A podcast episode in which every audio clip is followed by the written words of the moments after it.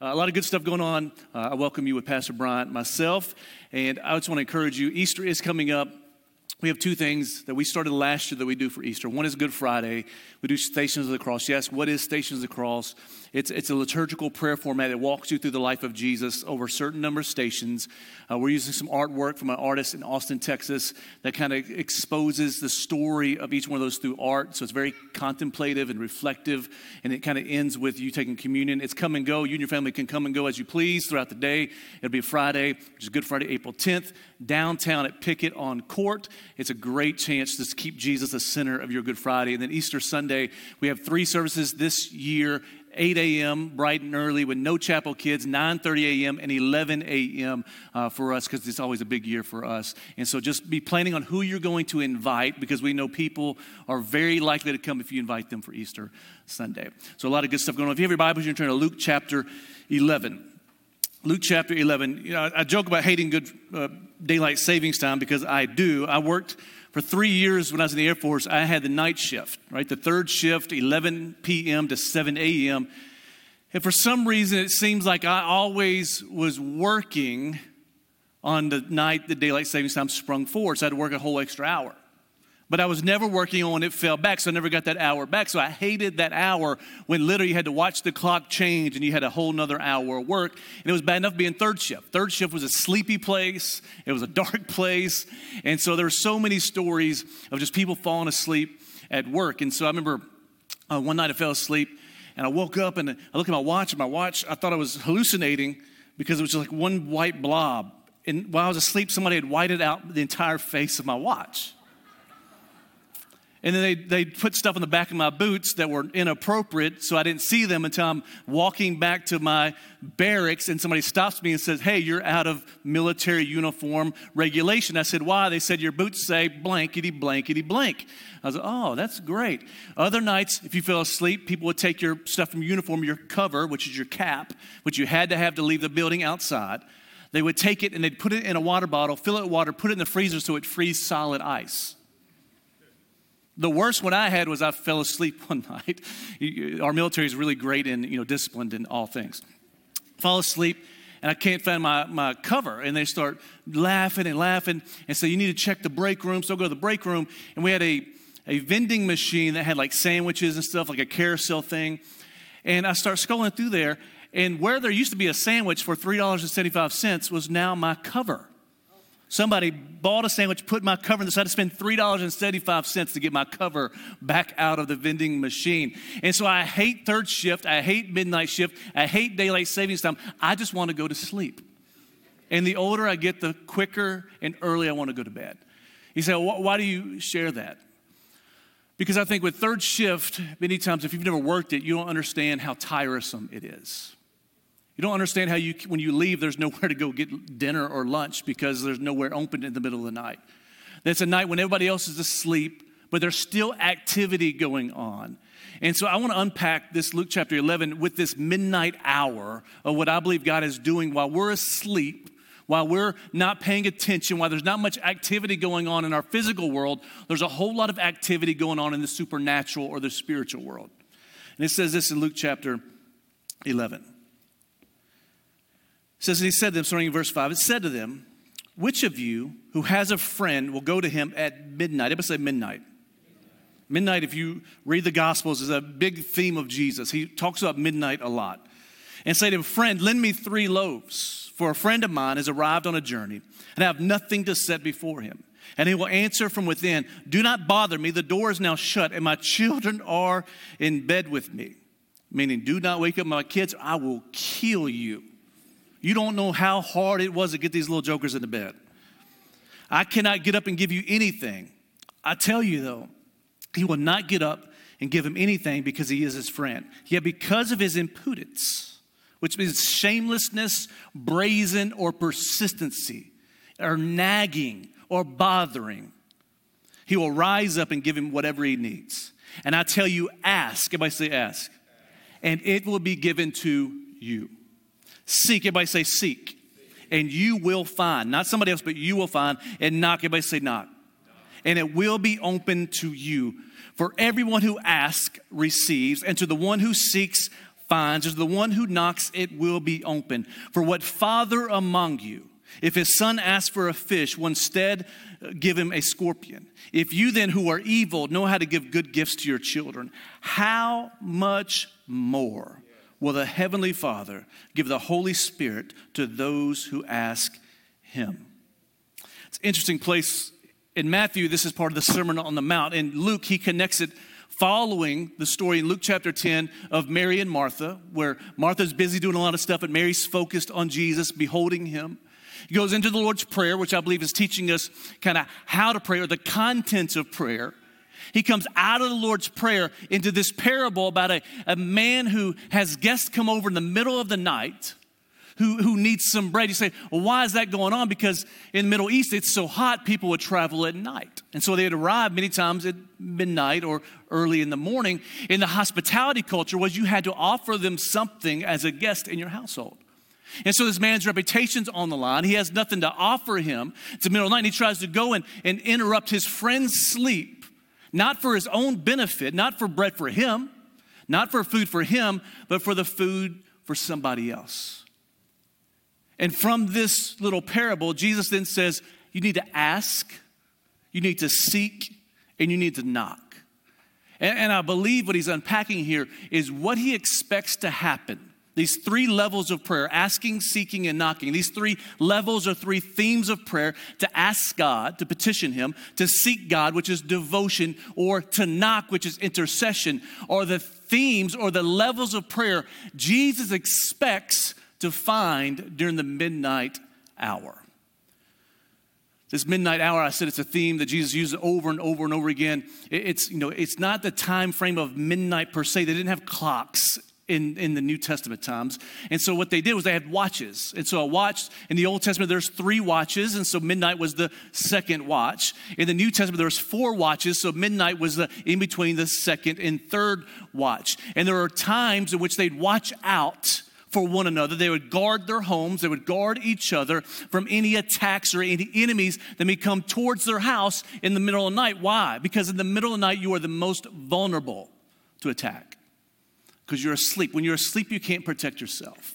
When you're asleep, you can't be active on your own. Yet there's still activity going on at midnight, even though it's not physical. Maybe you're not going to work. There's still supernatural spiritual activity going on all around you while you lay asleep, slumbering.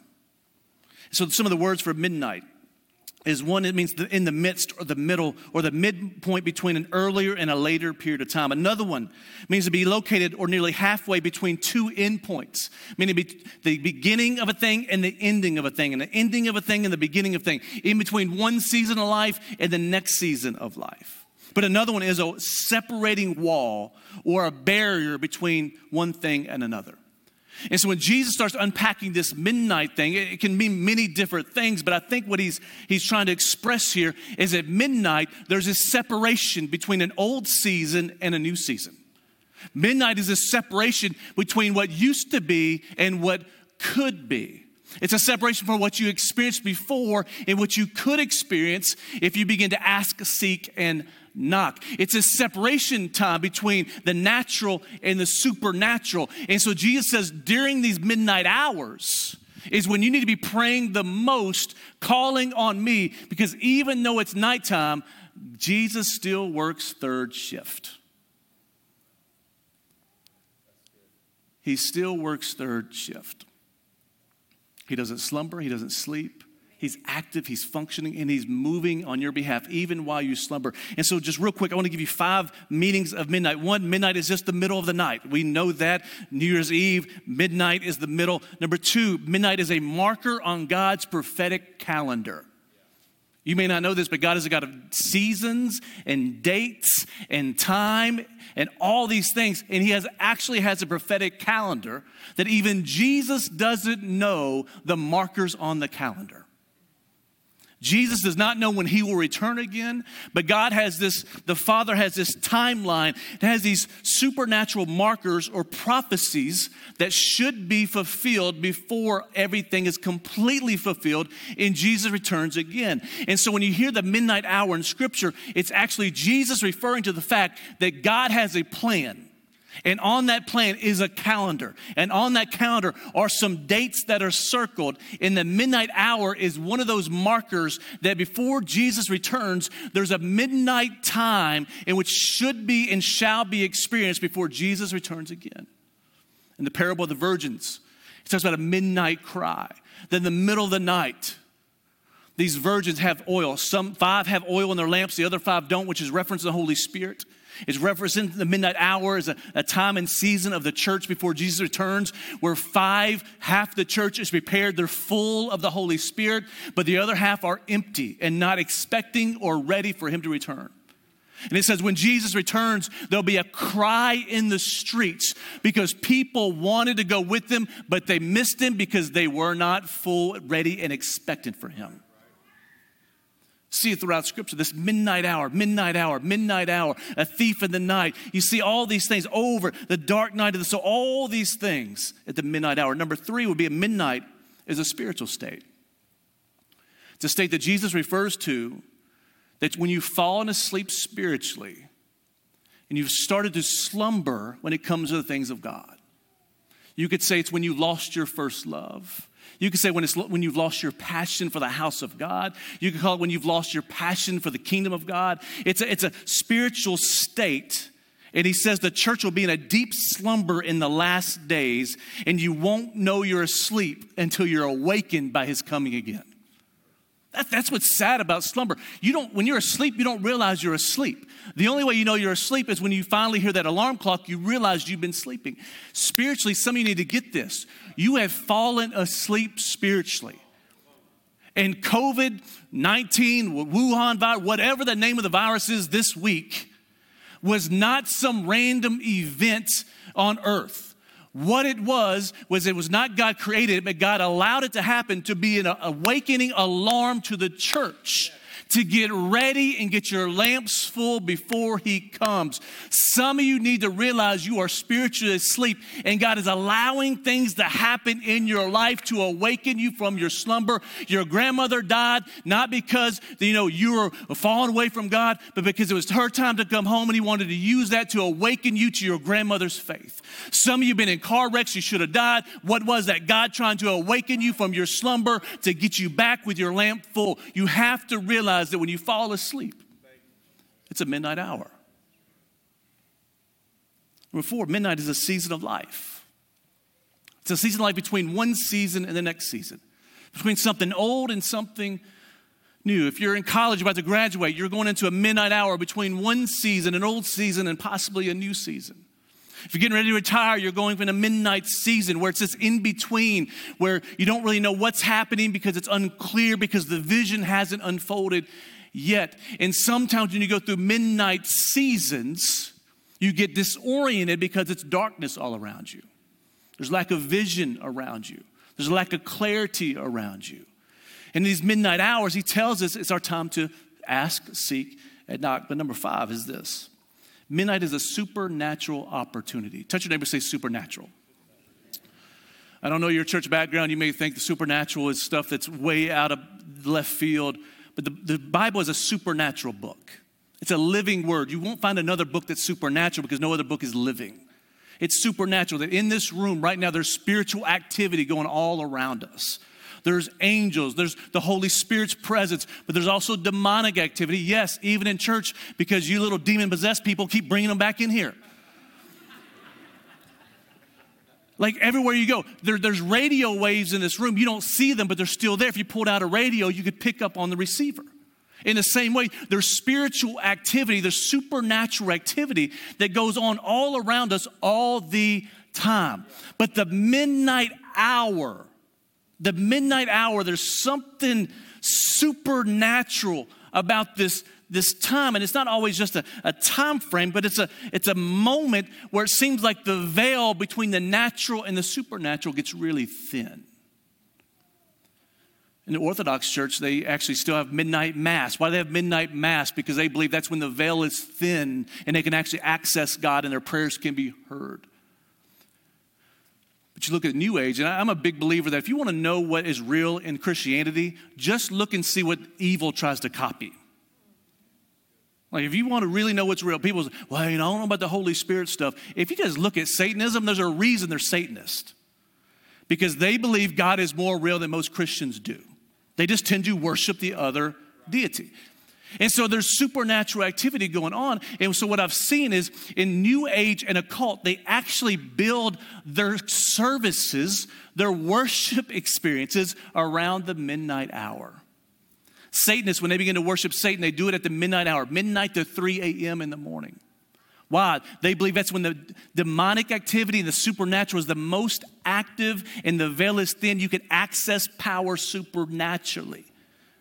You look at many occults, they will build their stuff around the midnight hour. You look at many yoga, they have moon style yogas where they do yoga in the middle because they believe the veil is thin. And if the evil side believes the veil is thin, I believe the spiritual side is too. I was watching some videos of this last night here at the church, and y'all think church is this bright and happy place. No, when y'all aren't here, it's dark and scary. I've thought about charging people $25 during Halloween just to walk through the church by themselves. So I'm here last night, I'm in prayer, and I started kind of looking up some of the New Age occult stuff at the midnight hour, and I'm ready to leave, and I walk out, and the sanctuary's dark. I have a little iPhone light on, and walk through that little door, and I start hearing this chattering. I'm like, what? I was like, I'm studying too much. Like, this is getting too, too real. It sounds like coming of the air vents, it's echoing through the room, and it sounds like two people talking back and forth, but I can't pick out what they're saying. Like I'm literally wetting myself. I need some depends to walk through the church. And I look back and Ben Heikel's back there at the, the media computer putting stuff in. But I just I, I said, Ben, you have to warn me. He's like, sorry, Pastor, I had this podcast plan. I said, no, you have to. You've done that too many times. Like, I literally have to go change my pants. Biblically, even David realized the veil was thin. In Psalm 119, 62, that King David said, At midnight I will rise to give thanks unto thee because of thy righteous judgments. There was something about that midnight hour. Prophetic dreams seem to tend to happen many times. Most people's dreams happen around 3 a.m. It's when you actually hit, hit the right stage of sleep to dream. And if prophetic dreams can happen at 3 a.m., demonic dreams can too. There's something about that midnight hour that Jesus is hitting that he's saying it's a, it's a, the veil is thin, something supernatural is going on, whether it's the return of Jesus or something else. But I want you to know that God does his greatest work during the midnight hour. If you're in a midnight season where it feels dark and it feels like you don't know what's happening next, you feel like you're in a spiritual slumber, you're apathetic, you're in this season of I don't know what's next. You know, I left one job, I'm going into another job, or I'm graduating college, I don't know what's going on. You're in a midnight season, but guess what? God does his greatest work in the midnight hour. When you look at culture around us, we are in a midnight hour in the church. It may look like, I, I read stats, the church is in decline, the influence of the church is in decline, America's on the decline. You know what that is? The midnight hour. And the midnight hour is the transition point between the darkest moment and the future rising of the sun again. That God does his greatest work in the midnight hour. He's a shift worker, but he just works all three shifts. He never sleeps, never slumbers. And when you look at the Bible, the midnight hour is when it seems to be the darkest, but God is about to turn the light back on.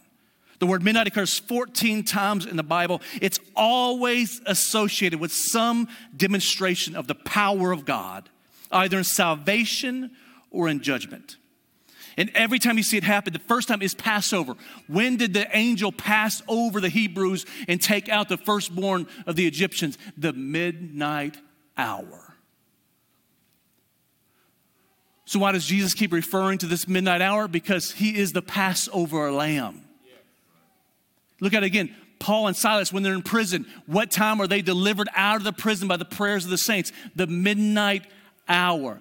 Samson, when he goes to the mountaintop after stealing from the Philistines, what time was it? The midnight hour. When Paul is preaching way too long and Eutychus dies, what time did he resurrect him? The midnight hour. And I promise you, no one ever fell asleep again in church. The midnight hour. And Jesus says here, in that midnight hour, he tells us what we ought to be doing. He says, The midnight hour, it's, it's midnight, and this friend comes and he asks for bread. He's not needing bread for himself. See, many of you in this room, you're, you're content with you have enough bread, the bread of life, to sustain your soul. You have enough bread, manna from heaven to sustain your soul. But this man wasn't going to, to this friend, he wasn't going to God asking for bread for himself. He was saying, I need three loaves, not for me, but for my friends because they're traveling. Some of you need to realize that God wants to do something through you, not just for you. That there may be lost friends, you're getting close to Easter, lost friends, lost family members, lost neighbors, lost whatever it may be, that maybe it's your job to seek God for bread for them until they can cook their own bread. And he says, when they knock, at first they don't want to answer. And what he's saying is, some of y'all believe like when you pray, you're bothering God well, I don't want to bother my neighbor. I don't want to wake up the kids. I, I don't want, and you feel like if you pray, you're bothering God. But Jesus is telling the story. He says, but because of his impudence, meaning because of his brazenness, his shamelessness, his persistency, because he kept on coming, he will answer him and give him what he asked for. What Jesus is saying is, you cannot nag God enough to bother him. You cannot worry him by knocking and asking and seeking. You can't bother him enough. He actually expects it. And so, in the midnight hour, he's saying the midnight hour is a time he's calling the believers and the saints and the church to prayer. Would you see that it's midnight in your life? It means it's time for you to pray that God can turn on the light and give you vision for the next season of your life. In the church, when you see the world going to hell in a handbasket, it's not a time to get on Facebook and complain about this president or that president, that congressman or this mayor or this person. No, it's a time to pray, to ask, to seek, and to not. When you start seeing the culture shift the wrong direction, it's a time for the church to pray. And what happens is we do not rise as a church to our level of preaching or our level of worship or our level of strategy or our level of location. We always sink to the level of our praying. And I will tell you, you do not raise to the level of your personality or your gifts or your talent. Your life will always sink to the level of your prayers.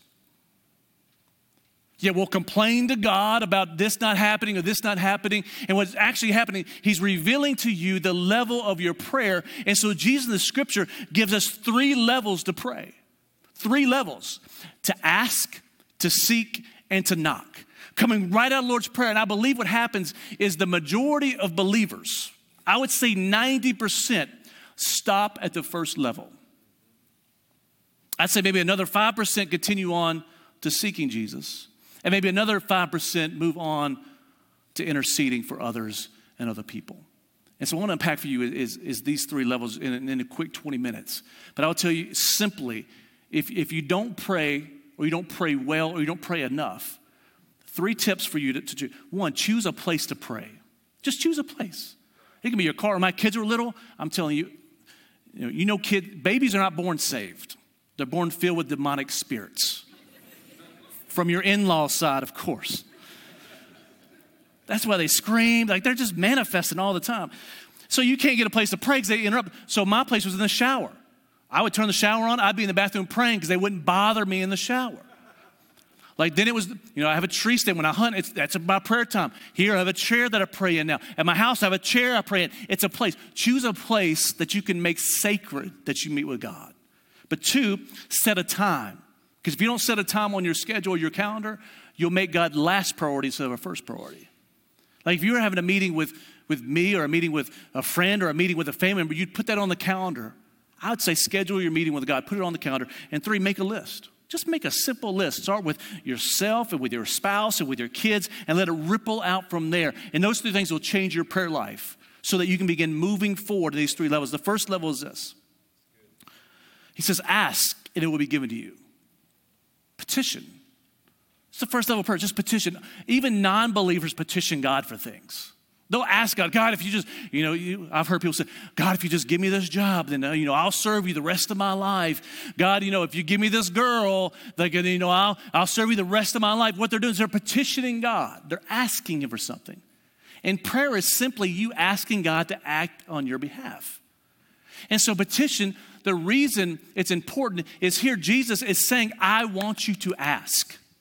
He says, I'm telling you, it's a command. Ask, his command, ask Ask, Ask of me, ask me for the bread, ask me. It doesn't matter if I'm asleep, doesn't matter if it's midnight. Ask me, and you shall receive. The blessing is the receiving, but the command is ask. And I hear people say all the time, well, you know, God just didn't answer my prayers. God will never answer a prayer that has not been asked. And many times when you ask, you ask so generally that He doesn't have anything to work with in order to answer your prayer. He wants you to ask. I heard somebody say He actually delights in our asking. Like he's delighted when we ask, when you come to him and you ask him, God, I need you to do this. Or God, hey, this opportunity's coming up. You know, I ask that you give me favor and blessing. God, I need you to move in this area of my life or my family's life. God, I need you. He delights in it. Why? Why, why is God such a, why is it such a big deal to ask God? Well, one, it's the most relational, intimate concept in all of religion, not just Christianity, in all of religion. Because in order to ask Him, you have to draw near to Him. And as a father, He doesn't care about the stuff, He just wants you. Two, He wants you to ask because if you don't ask and it does come through, they'll, well, I have an unspoken prayer request, and then it does come through then you, God doesn't get the credit for it. The only way God gets credit for the blessings He gives you is if you ask for them, because therefore you know where they came from. If not, you would say, it's just a coincidence, or other people say it's just a coincidence. But when you're praying and you're very detailed and you're asking God, God, I need this and I need it now, He will answer it. And the principle is the more that God, the more you ask God, the more He releases the blessings you're looking for. I don't understand why, but the principle is you have to ask, and for those who ask, there's more blessings released from it. John Wesley, one of my favorite quotes, says, God does nothing but an answer to prayer. God does nothing but an answer to prayer. And so the question is your life, as you look at your life, your life is a result of your prayer life. When you look at your blessings, when you look at your life, when you look at your, your peace, when you look at your joy, it's all the result of your prayer life. If you don't like your life, then evaluate and examine your prayer life. And I would tell you, when, when he says this, God is literally saying, I want you to ask of me. And in the Bible, he says, ask for wisdom, I'll give it to you. He even says, ask in Psalm 2 8, ask for the nations. Do, do you realize that? We, we become satisfied and content with just asking God to bless our food. And He can't even bless that chemical mess that that is. We've been content with just talking to God for two minutes a day and just asking Him for this generalized umbrella over our life. God, I just need your blessings, want your blessings. Please bless me. But in the Bible, it says, if you ask for it, He will give it to you. You have not because you ask not. It even says, even ask for the nations. Do you realize that you can ask for more than just what you currently have? And I'm not even talking about prosperity. I'm saying, He said, ask for the nations. What that tells me is our prayer lives are too small. Your ask is too small. So we need to increase our asking potential for bigger and better prayers. They, they, they don't bother God. God's not going to say, you know, he, you know, he asked for a new job. That's a little bit much. And he reads Psalm 2.8 and he said, wait, at least he didn't ask for the nations. Like, what's the worst that could happen if you ask God for something big? The worst that can happen is he says no. Like, what's so bad? You ask God, just give me the nation of Iran. I really want Iran. They got oil. I could be rich. Just give me Iran. The worst God can say is, No, I don't think I'm going to give it to you. It doesn't, it doesn't bother me. It stretched my faith. So if I don't ask for Iran, maybe I'll ask for Canada. They don't have anything anyway. Like you have to increase your ask when you realize you have more potential in you when you ask bigger things than you actually realize. And God is not pushed away by your asking, He's actually inviting you to ask. He delights in your asking. And you can be detailed. I, I pray with, for my kids, I pray for my kids every day since they've been born. And for the girls, I, I kind of pray that there's so many of them, I kind of pray the same prayer, just say over and over again. I ask them, God, I ask right now, you're preparing their future husband. And their future husband, you're preparing him through his mom and dad who love you with a faith, faith, spirit filled, Bible believing family. And they're developing these young men for my daughters. And I pray that the way they find them, they will treasure them as a treasure in God. And I pray that they'll be confident enough, they'll be strong enough to lead my girls, but confident enough to empower my girls. And then I'll pray for RJ. I pray you develop RJ into a godly young man who can cherish and honor his future wife. And God, I pray for her. She's going to need all the help she can get. I pray for her family. I pray for her grandparents. I pray for her kids. I pray for her dog. I just pray for her right now in Jesus' name.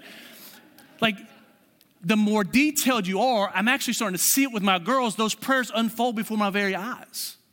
You can ask to greater detail. Even Jesus, in Mark 10, I'm, I'm going to hit this real quick. In verse, chapter 10, verse 46 to 52, and he came to Jericho. And as he was leaving Jericho with his disciples, a great crowd was there. And Bartimaeus, a blind beggar, I say blind beggar. He's blind. He's begging for money on the side of the street. Was sitting by the roadside, and when he heard that it was Jesus of Nazareth, he began to cry out and say, Jesus, son of David, have mercy on me. It immediately rebuked him, telling him to be silent or shut up. But he cried out all the more, Son of David, have mercy on me. And Jesus stopped and said, Call him. And they called the blind man, saying to him, Take heart, get up, he is calling you. And throwing off his cloak, he sprang up and came to Jesus. And Jesus said to him, What do you want me to do for you? Now, Jesus ain't stupid. It's a blind man begging for money, and he asks him what he wants him to do for him. To me, that's almost sarcastic, which is my spiritual language. Like, I, I, appreciate he's blind. What do you want me to do for you, sir? Like, of all of that, what do you want? he says, here's what he says What do you want me to do for you? And the blind man said to him, Recover my sight. So, why would Jesus, when a blind man's wanting prayer, why would he ask him what he wanted, even though Jesus already knew what he wanted? Because the power is in the asking. And people will say, you have an unspoken prayer request. An unspoken prayer request is a dead prayer request. I will tell you right now. Well, I have this, you know, what you're saying is I'm too religious and I'm too proud to actually ask anybody to agree with me in faith, but I still want God to move because I expect God to adapt to me instead of me adapting to God. Like when we go out to eat, which is the, you know, every time we ask to go out to eat, we're on the verge of divorce in our household. Like, where do you want to go? Oh, Toy, but I, I don't really care. Um, and then you pick a place, well, not there. I'm like, well, you said you didn't care. Well, I said, let me get this straight. You don't want the responsibility of making the decision, but you want to complain and have an opinion about every single decision.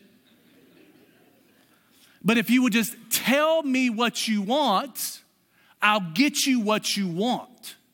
In the same way, the scripture is God telling you, you can ask for anything. He's like, well, you don't really care, just, just a blessing. But if you were to say, when God says, hey, what do you want?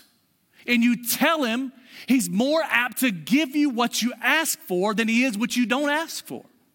And so, how do you pray like that? The Acts prayer adoration, confession, thanksgiving, and supplication. If you've never prayed before, this prayer will help you.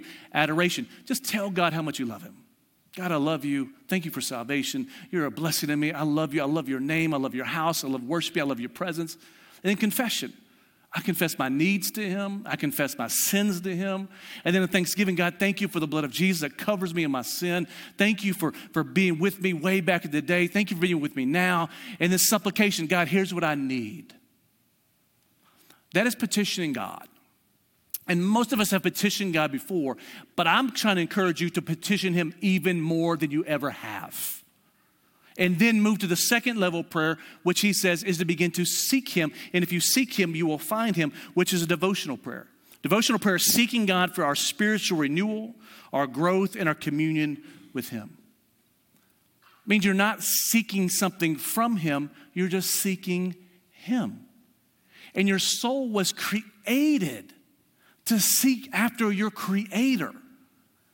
And when you don't seek after Him, your soul will seek other things to satisfy that longing in your soul. That's not just salvation, it's a daily longing to connect with your Creator. And when you don't find it, you'll connect to your sexuality, you'll connect to culture, you'll connect to sin, you'll connect all, and you'll connect with these things because your soul is saying, I want to seek after something. And devotional prayer is where you just simply seek after Jesus. He said, Well, how can I seek after somebody I've already found? Well, you could change the word from seek to pursue. So, what does that mean? I've already found my wife, Toya, who I love dearly. But just because I've found her doesn't mean I stop seeking her.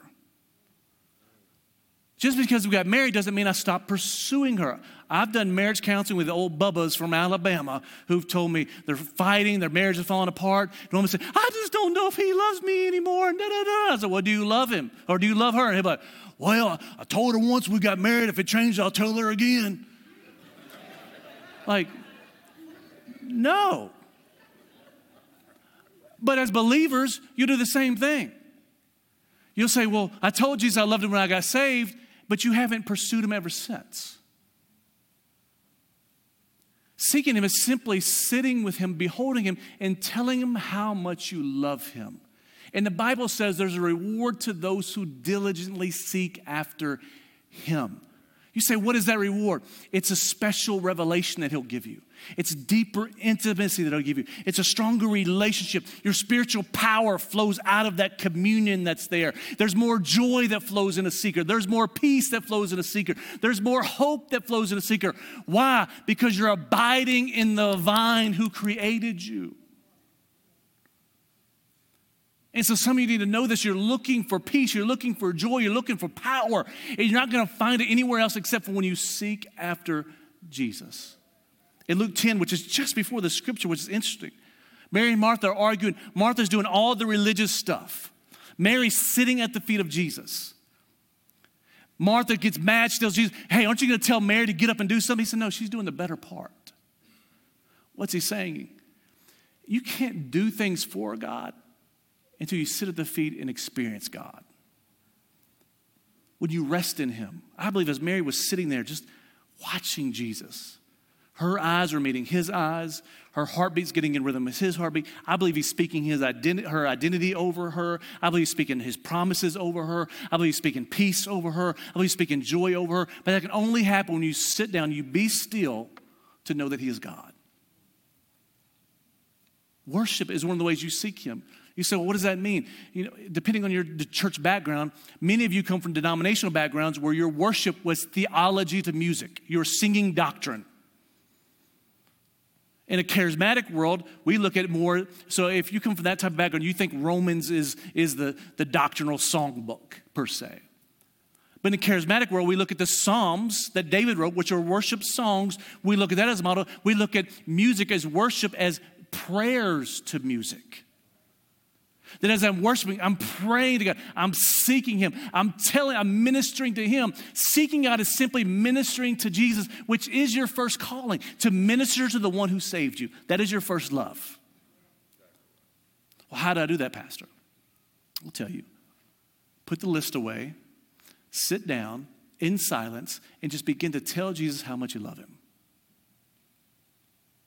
Then remain silent and then begin to speak into your heart and tell you how much He loves you.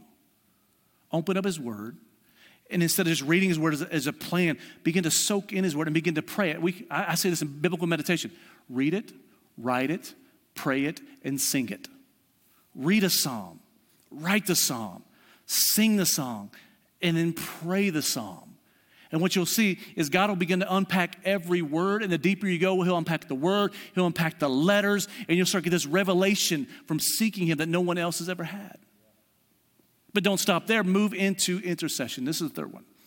Jesus says, Ask, and you shall receive, seek, and you shall find, and knock, and the door shall be opened for you. Intercession is simply praying for others people, places, things, the country, the government, uh, other family members. It's just simply praying for other people. It means that I've, I've petitioned God for what I need. I've sought after Him. He's, he's renewing me, He's strengthening me. And now I'm going to take what I've got from God and I'm going to intercede on the behalf of others. Now, I will say this that some people are called to the ministry of intercession. Like they have that, that calling. You may not have that, but everybody's called to intercessory prayer. That's what the scripture is. You should be knocking on the door for somebody else in the kingdom of heaven. And So, how do I know if I'm called to intercessory prayer? How do I know if I'm called to that? I'll tell you, like I've told a million people before. When somebody shares with you a prayer need and you feel that need, like you know, I have this pain in my shoulder and your, your own shoulder starts to hurt. Or they tell you, hey, I got a situation with my family, my parents are getting divorced, and they start feeling the grief in their own soul. When you start empathizing with people's prayer needs, not just sympathizing, feeling bad for them, but you start to feel their pain and feel their burden and feel their grief, that's God saying you're called to intercession. You say, why is that? Because if you feel their pain, you will pray like you are them. When you feel their burden, you will pray like you are them. When you feel their grief, you will pray like you are them. There's something about intercession. And in the scripture, Jesus saying some people call it intercession, but everybody's called to intercessory prayer. And intercessory prayer is just simply you going to God for somebody else. And at the midnight hour, he's saying, you need to be knocking on the door so that other people can walk through the door. Did you, did you realize? I'm going to read this Andrew Murray quote because I, I love it. He says, We must begin to believe that God, in the mystery of prayer, has entrusted us with a force that moves the heavenly world and can bring its power down to earth.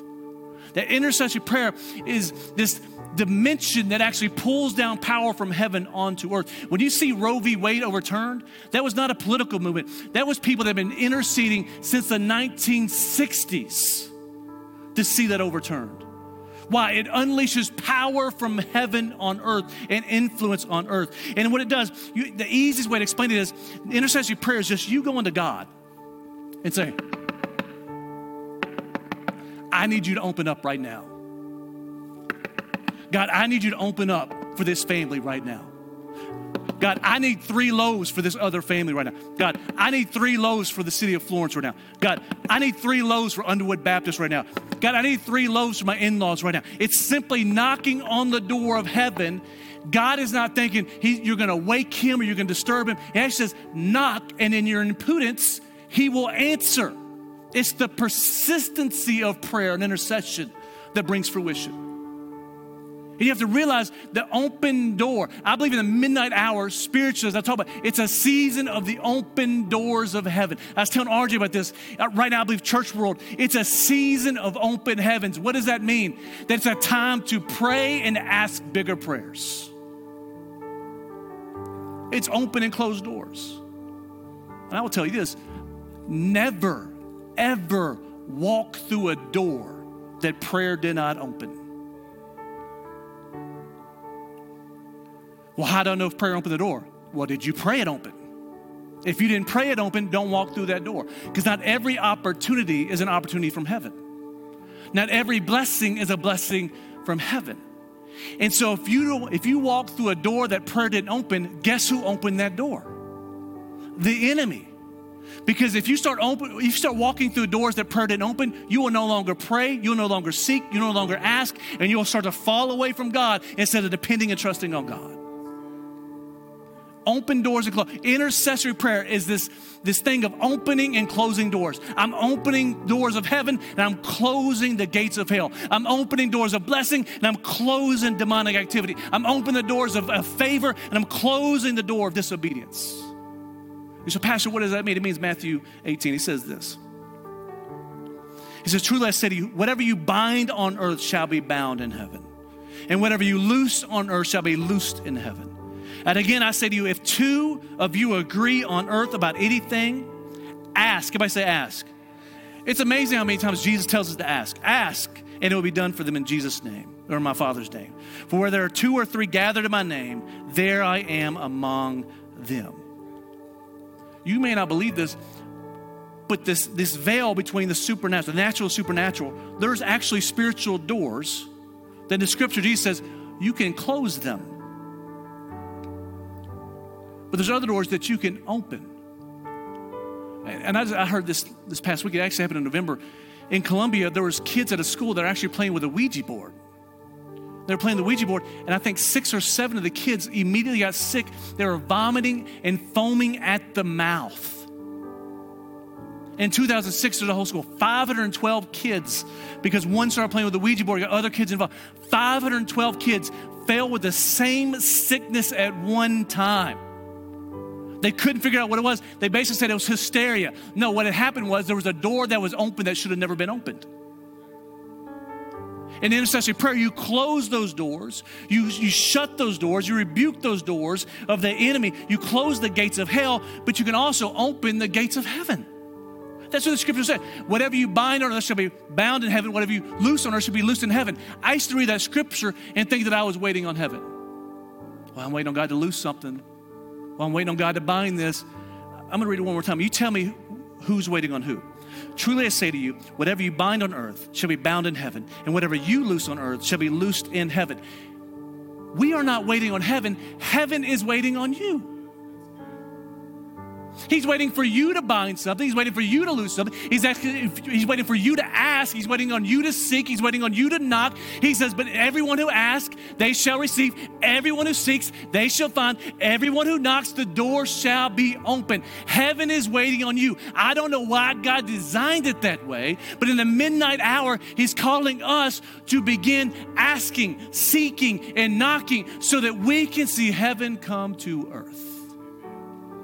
So how do you how do you do intercessory prayer? It's simple. You just see the needs and concerns for others, you begin to lift them up to Jesus. Here, here's what I use. This came from Mike Bigelow. I just pray the Holy Spirit move in their lives by one, the drawing in the Holy Spirit. People that I know they're lost or unsaved, I pray that the Holy Spirit draws them, He convicts them, and He draws them to Jesus. You don't have to, you don't have to pray superpower. Just Holy Spirit, draw them. You have the power, draw them through other people, draw them to the church. Holy Spirit, just draw them, convict them. Let them see the pigsty they are in and draw them back to the Father's house. Then I pray the gifts of the Spirit will be released in their life. God, I pray that you awaken them in the night with visions and dreams. God, I pray for the gifts of knowledge and wisdom to flow in their lives. God, I pray for the gift of prophecy. I pray you bring prophetic people around to speak life and encouragement over them. Then I pray the fruit of the Spirit. God, I pray the fruit of the Spirit begins to grow in their lives that they're full of peace and love and joy, and joy and long suffering and hope and patience. Father, I just pray the gifts of the Spirit, man, I pray that you convict them of anything that's not your fruit and allow your fruit to grow in them. And finally, I pray for the wisdom and knowledge of the Holy Spirit. But Father, I pray your wisdom in their life. They got decisions coming up. I pray they have your wisdom. I pray they have your revelation. I pray they have your understanding. I pray they have your insight so they can make the right decision and go through the right door. That's intercessory prayer. It's easy. And when you realize, even in Acts chapter 16, Paul and Silas are in prison, God begins to deliver them. He delivers them at the midnight hour. And this is what I believe God is calling. I believe God is taking whatever your prayer level is now, I believe God is asking you to take a deeper step. For some of you, maybe you don't pray at all. I believe God's asking you to start petitioning Him, to begin asking Him for things, to ask Him for understanding. Ask Him for wisdom. Ask Him for knowledge. Ask Him for whatever you want to ask Him for. Some of you already petitioned. I'm going to encourage you to ask bigger prayers. Like you're not going to offend God with your faith, it actually pleases Him. And some of you need to go from petitioning God to actually seeking Him. That maybe you begin to seek, maybe in a worship service, you take the step from just being a spectator to a participator. Maybe in your prayer time, you shut off the TV, you shut off the sound, and you simply sit with Jesus to tell Him how much you love Him. And I believe some of you, God is calling us to intercede as a church. I believe He's calling us to intercede for other churches, for our community, for the nation. But maybe He's calling you to start intercede for your kids, your grandkids, your siblings, your in laws, your parents, your friends, your neighbors. That I believe it's a midnight hour. And what does Jesus call us to do in the midnight hour? To ask, seek, and knock. If you would, I just want you to stand up all over the room, and we're going to dismiss. I'm, I'm going to pray in a second. But as I pray, here's what I want you to do. I, we're going to practice this. As we begin to pray, I'm going to challenge you to lift up the biggest prayer you can ask. If Jesus is walking through town and he says, What can I do for you? What would your response be? Father, in Jesus' name, I ask you for your blessing upon these people. Father, if there's anyone in this room that does not know you, I pray in this one moment right now, Holy Spirit, you convict them of their sin. You awaken them from their midnight hour. You draw them back into your embrace and your love and your joy. The Father, you allow for them to be washed and cleansed in the blood of Jesus. And so, right now, Holy Spirit, I pray for your drawing in this room. And if there's anybody in this room, you said you need to say yes to Jesus today. Maybe you said it years ago, but you said, I need a new start, a fresh beginning with Jesus. If that's you, I'm not going to have you come forward this morning. I'm going to have you, you know, stand up. I'm going to simply ask you to raise your hand so I can pray with you. If that's you, so that's me. I just want you to simply, simply raise your hand if that's you. Thank you. Anybody else? Father, in Jesus' name, I thank you for these people. I pray your blood washes them, your blood cleanses them as they seek your face, as they confess their sin, as they repent of their wicked ways, that you'll fill them with righteousness and with joy and with peace and with purpose, that your promises over them be yes and amen in Jesus.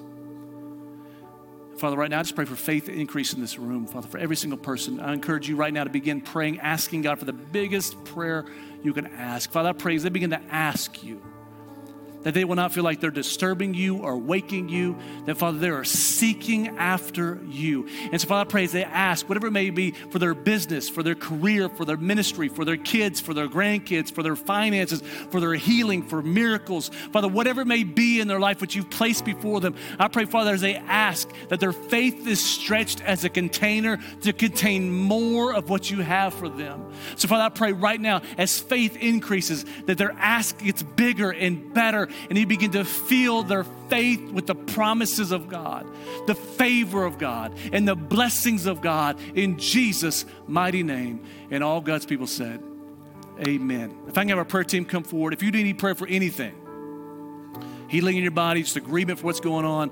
It said in the scripture, Matthew 18, where two or three touch and agree. That's why we do this. So two or three can touch and agree together.